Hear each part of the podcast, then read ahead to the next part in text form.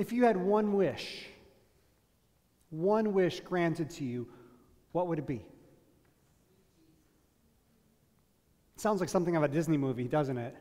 You know, a genie in the lamp. If you had, had one wish. But think about it. If you, if you had the opportunity to have any one wish, and you can't ask for like a hundred more wishes, that can't be your wish. But if you had one wish and you knew 100% it would be granted, what would you wish for? This actually happened. It's a true story. It's a story that we've referenced a few times in the past. King Solomon's son David, it says, At Gibeon, the Lord appeared to Solomon during the night in a dream, and God said, Ask for whatever you want me to give you. How would you respond? Anything. Solomon answered, You have shown great kindness to your servant, my father David, because he was faithful to you and righteous and upright in heart. You have continued this great kindness to him and have given him a son to sit on his throne this very day. Okay, Solomon, answer the question. Now, Lord my God, you have made your servant king in place of my father David, but I'm only a little child and do not know how to carry out my duties. Okay, we're still waiting, Solomon. What's your answer? Your servant here is among the people you have chosen, a great people, too numerous to count or number. Solomon, what do you want? And finally, the next verse. So give your servant a discerning heart to govern your people and to distinguish between right and wrong, for who is able to govern this great people of yours? Solomon asked for a discerning heart, a heart of understanding. Some would call this wisdom, an ability to not only have knowledge, but the right application of knowledge to serve the people under which he was given a responsibility. I can't imagine being the king of a nation, the president of a country, even the governor of a state or a mayor of a city. I know this. It would drive me to my knees, and nothing has driven me to my knees perhaps more than being a leader, to being a pastor, to being a father, to being a husband, and realizing I don't have what it takes to be a good leader. I don't have what it takes. I'm not smart enough. I'm not wise enough to do the things that I need to do and to do them well. My guess is you could probably use a little wisdom as well. See, why did God make such an offer to, to Solomon? It had a lot to do with his father David and his great love for David. But look at God's response to this one request. It says, The Lord was pleased that Solomon had asked for this. So God said to himself, said to him, Since you have asked for this and not for long life or wealth or for yourself, you've not asked for the death of your enemies, but for discernment in administering justice, I will do what you have asked. I will give you a wise and discerning heart. And there will never have there, there will never have been anyone like you, nor will there ever be. Moreover, I will give you what you've not asked for, both wealth and honor, so that in your lifetime you'll have no equal among kings. And if you walk in obedience to me and keep my decrees and commands, as David your father did, I will give you a long life. God's saying, You asked for wisdom, that was a great choice. I'm going to give you all that other stuff too. And if you notice, there is a bit of a clause here there's a condition here when it comes to God's blessing, which is obedience. Keep my decrees and my commands. Did Solomon keep God's commands and decrees? If you know the story, you know he did for a while. And then he got distracted, and God's blessing looked a little different in those days. So then Solomon awoke and he realized it had been a dream. And what a dream it was. Today we're continuing our series on the book of James. We're calling it Faith Works. And it's a great double entendre because faith does work. And yet we're told that faith without works is dead. Our topic today is wisdom. And I just want to say to all of you as we get started, you better wise up. Let's pray. Lord God, I, I ask you to grant us wisdom, your wisdom today. I ask you to speak through this very fragile voice, this very, very weak voice. Give me strength. Most of all, open our hearts to hear from you. In Jesus' name, amen. Well, two weeks ago, Jason Horton tackled the beginning of James chapter 1. If you have your Bibles on your phone or paper, whatever version you want to use, we're going to be looking at James chapter 1 today. Uh, Jason introduced us to the beginning of this passage uh, of what is probably the most practical book in the whole Bible. It was written by James, who was Jesus' half brother. So if you ever thought you had sibling rivalry in your household, imagine James and Jesus. I can just see James. Who made you God? the passage that we, that we looked at that Jason preached on so beautifully. James, a servant of God and of the Lord Jesus Christ, to the 12 tribes scattered among the nations, greetings. Consider it pure joy, my brothers and sisters, whenever you face trials of many kinds, because you know that the testing of your faith produces perseverance. Let perseverance finish its work so that you may be mature and complete, not lacking anything. Now, if you, if you missed Jason's talk on this passage from two weeks ago, I encourage you to go to our app, go to our website, go to our Vimeo page, go to our YouTube page. You get the picture. It was excellent. What we're going to talk about today, beginning at verse 5, flows from this passage, and it's so important to understand context. I can't tell you how many times I've heard people make statements about the Bible that were absolutely ridiculous because they failed to look at what was going on.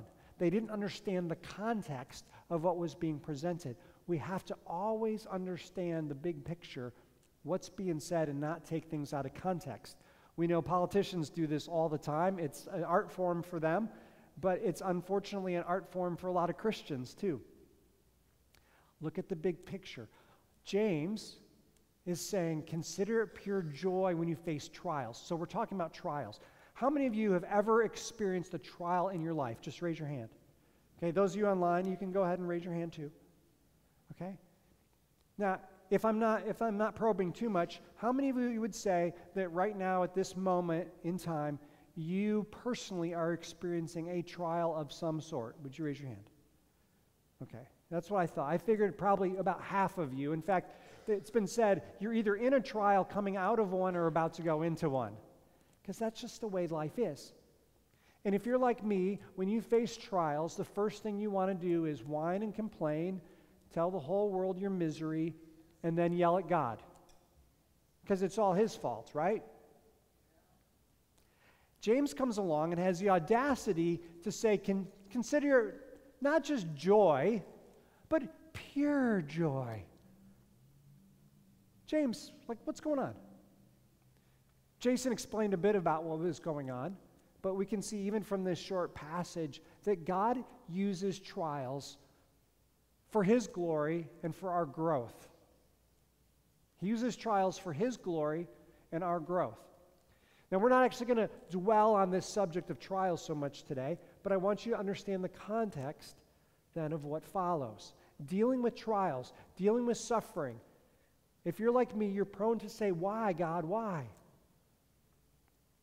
And as Thomas George, our district superintendent, and one of my dear friends and mentors often says, if we change the question from why to what are you up to, Lord, it can do a lot of good in our lives to understand what God's up to and to step into those things that He wants to do in our lives for His glory and for our growth. The next verse and kind of where we're starting today, verse 5. If any of you lacks wisdom, you should ask God who gives generously to all without finding, finding fault, and it will be given to you. And if you get nothing out of this morning, I want you to understand this is a promise from God that He will give you wisdom. And I think specifically in this context, it's James is speaking of understanding, a heart of understanding about what God is up to in the midst of trials.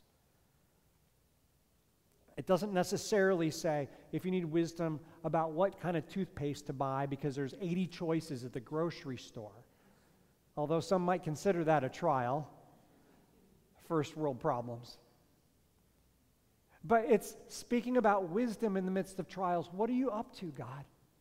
The original Greek word here for wisdom is Sophia. I once had a boss named Sophia.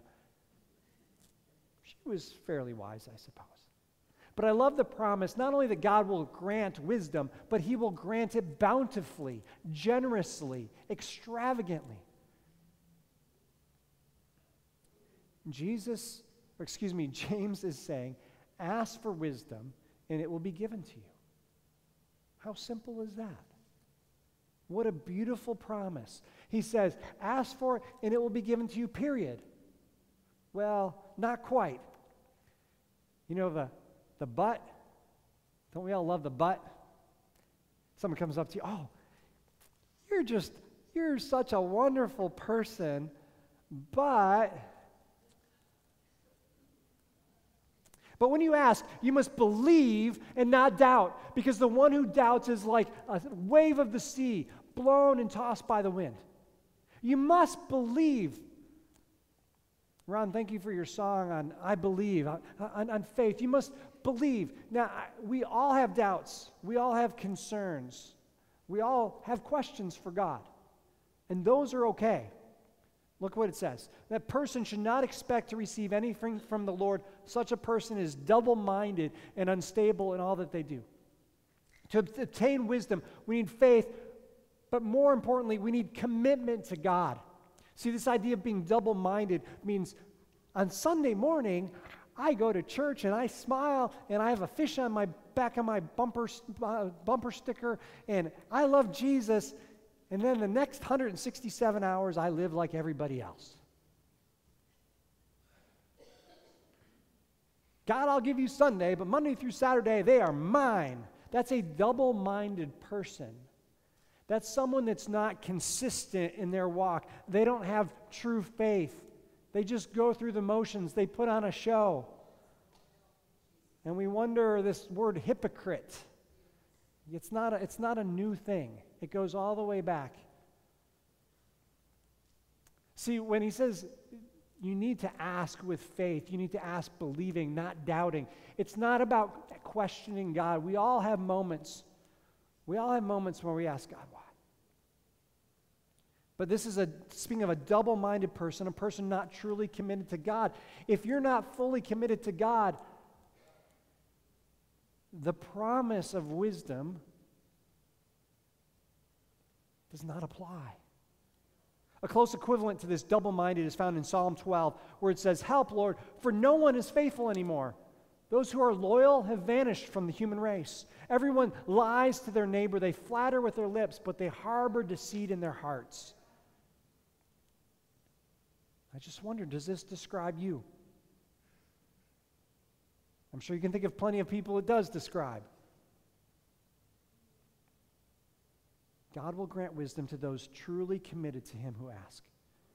But don't ask for wisdom if you're not prepared to act on it. See, that's the, the challenge. That's where faith and trust come in. We say, God, I want to know your will. I think. God, speak to me. Your servant is listening. Just, just tell me something good. Don't ask me to do fill in the blank. See, we can trust God. He has our best interest at heart. He loves us. He loves you more than you can ever possibly imagine. See, there was a day in our world, in our culture, where knowledge was valuable, information was scarce. You had to go to the library. You had to, I mean, even before that, most of the world was illiterate. Only special people were educated. And and to even understand the Bible, you'd have to go to a church and hear someone read the scriptures because most people were illiterate. That was what the gathering was all about. I mean, a big portion of the, the gathering was just listening to the word of God preached. Do we lack information in our world today? no. The, what we lack, unfortunately, is wisdom. Wisdom is the right application of knowledge. Who needs it? I know I need it. I need a whole lot of wisdom. This past year and a half have demanded more wisdom from leaders than perhaps any time in our lives. Should we close? Should we open? Should we encourage masks? Should we mandate masks? Should we get vaccinated? Should we not get vaccinated? Should we mandate that people get va- va- vaccinated? Should we use the drinking fountains? I mean, all these questions. When people ask me, Pastor, how can I pray for you? The most common response I ask is, please pray for wisdom. I need wisdom. I have always needed wisdom. I continue to need wisdom. And while I'm getting more and more gray hairs, it doesn't necessarily mean I'm getting wiser. You know that older and wiser? They're not automatically linked. I, just, I know some old people that are not very wise. I need wisdom, but I need, I need not conventional wisdom. I need God's wisdom, not the tickle the ears advice. I desperately need God's wisdom. Not what's politically correct. I need God's wisdom. It's really hard to follow Jesus in our culture. Have you noticed this? And there's a, a constant temptation to, to be like everybody else. Despite that, everybody else seems to be so confused, so fickle, so selfish, so unreliable, and so discontent. Recently, Bible scholar N.T. Wright was on the Catalyst podcast, and he offered this amazing explanation of our current culture. It's a little long, but I want to read it to you. I just, just, just listen to this. I think it's brilliant.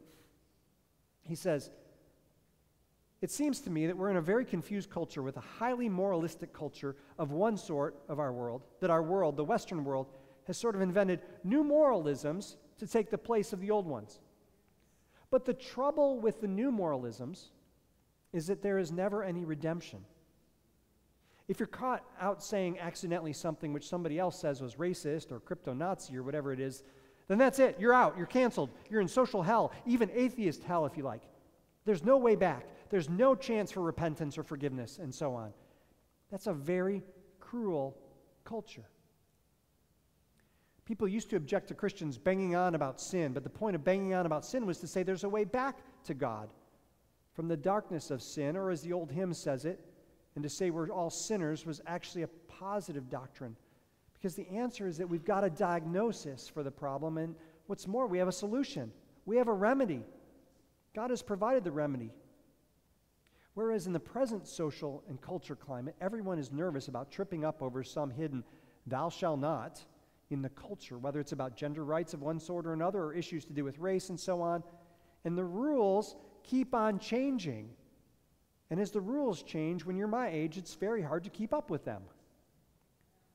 It reminds me of that Roman Empire uh, emperor who made new rules and printed them out or stuck them out very small and had them stuck on high walls where nobody could read them, and then would punish people for not obeying these rules. And sometimes our contemporary culture feels like that.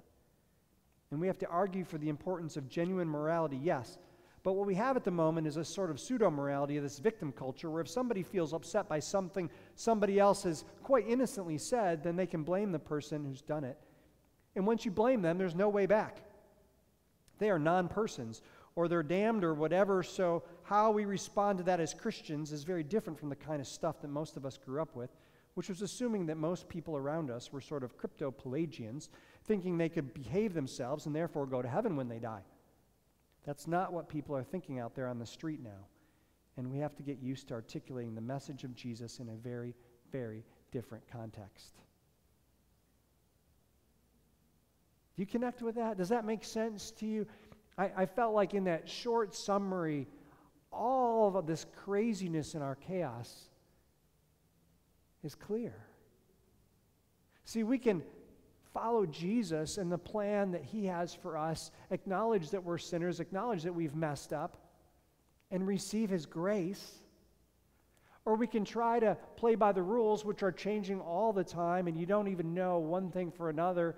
I mean, I heard, I read something this week that said that, that calling exotic food was racist.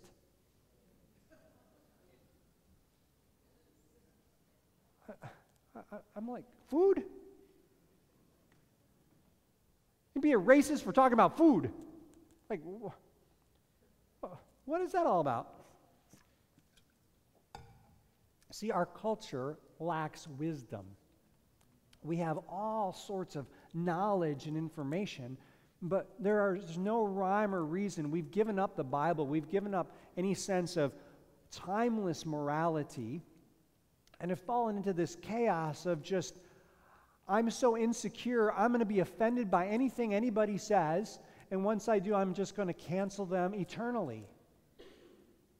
Which doesn't really bode well for the future of society because just give it a little bit of time and we're all going to be offended by one another and we're going to live in isolation, which is exactly what the enemy wants to do to steal, kill, and destroy. And you've, a lot of you have seen this in your family, in your home, with your friends, with work. You make one innocent comment and boom. Now, I'm in no way advocating for racist behaviors or inappropriate, offensive things. But clearly, w- when we're calling people out for describing food as exotic, we're, I think we're, we're just taking ourselves a little too seriously. That poor apple. Now, I have to confess, sometimes I get caught up in issues of our day and I get fear, filled with fear and uncertainty about the future rather than going to God and saying, God, give me wisdom. Not even just wisdom about what I need to do, wisdom about how I respond, wisdom about what I fill my mind with, the information, the data. I need your wisdom, Lord, to interpret what's going on in our culture. I wish I had the wisdom of N.T. Wright to just put all this stuff in one neat little package.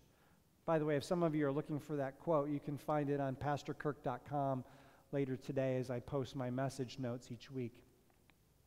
If you're not familiar with N.T. Wright, he's arguably the, the premier New Testament scholar in the world and someone who's really challenged me deeply.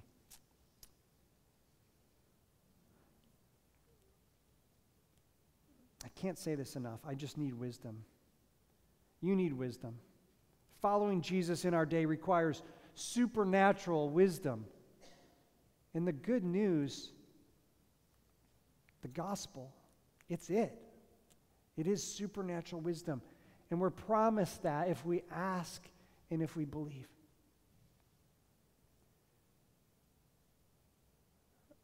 Perhaps my greatest fear when I think about leading, being a pastor, is getting in the way of what God wants to do. I need wisdom to represent Him well, to be filled with genuine love, to love you well, to love my family well love God well, to love our world well, to be a good example of what it means to follow Christ. I need wisdom. So I, I beg you, please pray for me and pray for wisdom. Pray for our elders, for our staff, that we would make good decisions, that we would be wise, that we would follow Jesus, who is our senior pastor. What I love about encouraging you to pray for wisdom is it's promised that if you follow Christ, He will grant you that prayer. He will give you wisdom. There are four more verses I want to look at before we conclude today that relate to wisdom. Consider it pure joy, my brothers and sisters. Uh, excuse me. That would be called a typo on my part. Believers in humble circumstances ought to take pride in their high position. Verse 9. Does that even make sense? It does in the upside down kingdom of God, where the first shall be last, and saving your life means losing it for Christ's sake. A few chapters later, James will say, Humble yourselves before the Lord, and he will lift you up. The world says you need a platform, you need to be famous, you need to be a YouTube star, you need to have all sorts of likes on your Facebook posts and Instagram, you need to have a blog that's read by millions of people. It's all about you and lift yourself up. By the way, grab as much money and sex and power as you can along the way. It's all about you. But God says, surrender to me and I will lift you up. Wow, that makes it easy, doesn't it? There's nothing in there about effort, about striving, about working hard. I'm eh, not saying be lazy, but we surrender to God and He will lift us up. Some of you this morning, you find yourselves in humble circumstances. Some of you are homeless, you're jobless, you're spouseless. Maybe you're even penniless. Take pride in your high position. What? Humble yourselves before the Lord. He sees you, He knows you, He loves you. Your story's not over, He hasn't forgotten you. Humble yourself, and He will lift you up. You are a masterpiece in need of restoration, like me and the rest of us. God's doing a beautiful work in and through First Alliance right now, restoring His masterpieces. Celebrate Recovery is one avenue where beautiful things are taking place. Wednesdays at 7, you're all invited. Do life together. Get in a life group. You can't do this life thing by yourself, it just doesn't work. You're not that good, you're not that smart, you're not that powerful. We all need one another. My dream is that every single one of you would get connected to a life group this fall. Do life with others. We have several new groups, by the way, that are going to be launching. You're going to hear about them in the coming weeks. But, humble yourselves in the Lord. But, the rich should take pride in their humiliation, since they will pass away like wildflower. For the sun rises with scorching heat and withers the plant, its blossom fails, and its beauty is destroyed. In the same way, the rich will fade away, even while they go about their business. There's a weather event in the Middle East that's called the Sirocco. It's a very devastating hot wind that blows from the southern desert into Palestine, destroying flowers and plants and pretty much everything else in its path. What an image. See, money is not the root of all evil, the love of money is. James reminds us that the rich, which, by the way, almost all of us compared to the rest of the world, will pass away someday. You can't take it with you. It reminds me of the, the man who, like Solomon, was granted one wish. And the man said, I have a wish. I would like to see tomorrow's newspaper. He was a betting man, he was a sports fan, particularly like the racetrack. And he thought, if I could see tomorrow's paper, well, I'd do pretty well at the racetrack today. So he was granted his wish, and he got a chance to see the next day's newspaper, and he got to see all the, the horse racing and all the, the, the betting and who would win the next day's race. There was just one problem. He also found his name in the obituary. See, rich or poor, young or old, black or white, Wolverine or Buckeye,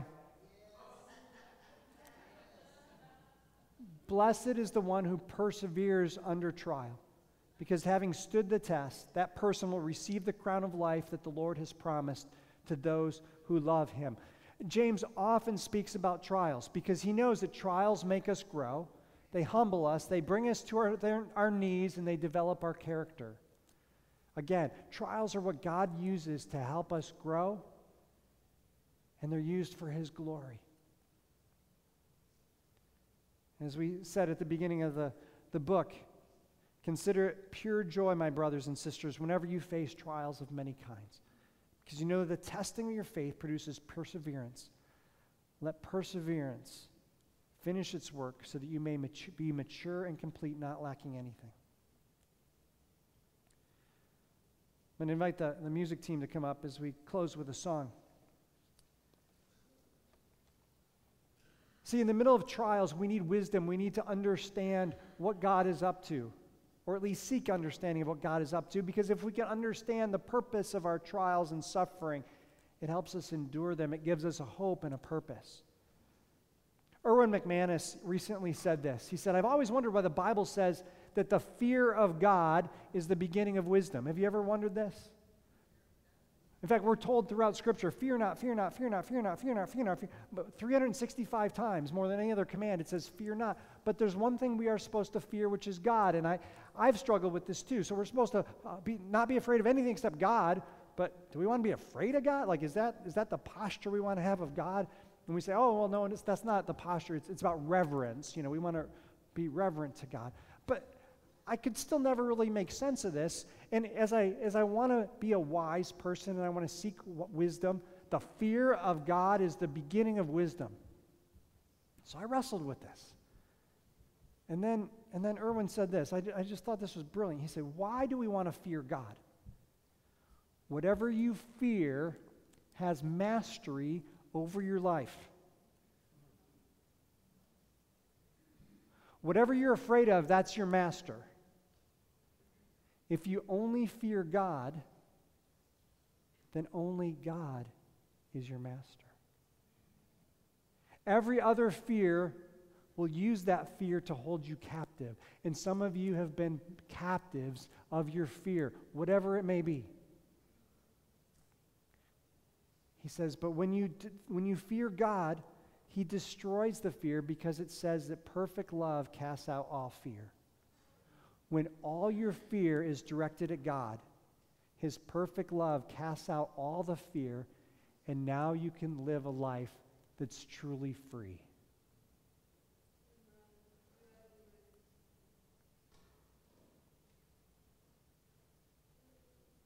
Some of you, you've, you've been in bondage. You, you're seeking freedom. You're only going to find freedom in Christ. Because every other fear, every other addiction, every other pursuit is going to lead to a dead end. It's going to actually shackle you. But when we fear God, He releases us from all the other fears. He becomes our master.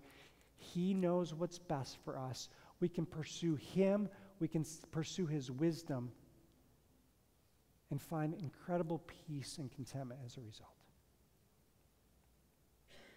If we're, if we're honest, we've all made poor choices in life. We've done some unwise things. I know I have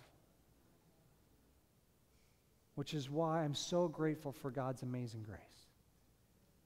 We started this morning singing about it. We're going to close today singing about it. And how we all come to Him as broken vessels with all of our messes. Maybe some of your stuff was in the past, some of it's recent past. The amazing thing about His grace, His unmerited favor, is His arms are outstretched to welcome you, to love you, to invite you back in. And I just want to encourage you, family. Put your faith, your trust in Jesus. He's the best master.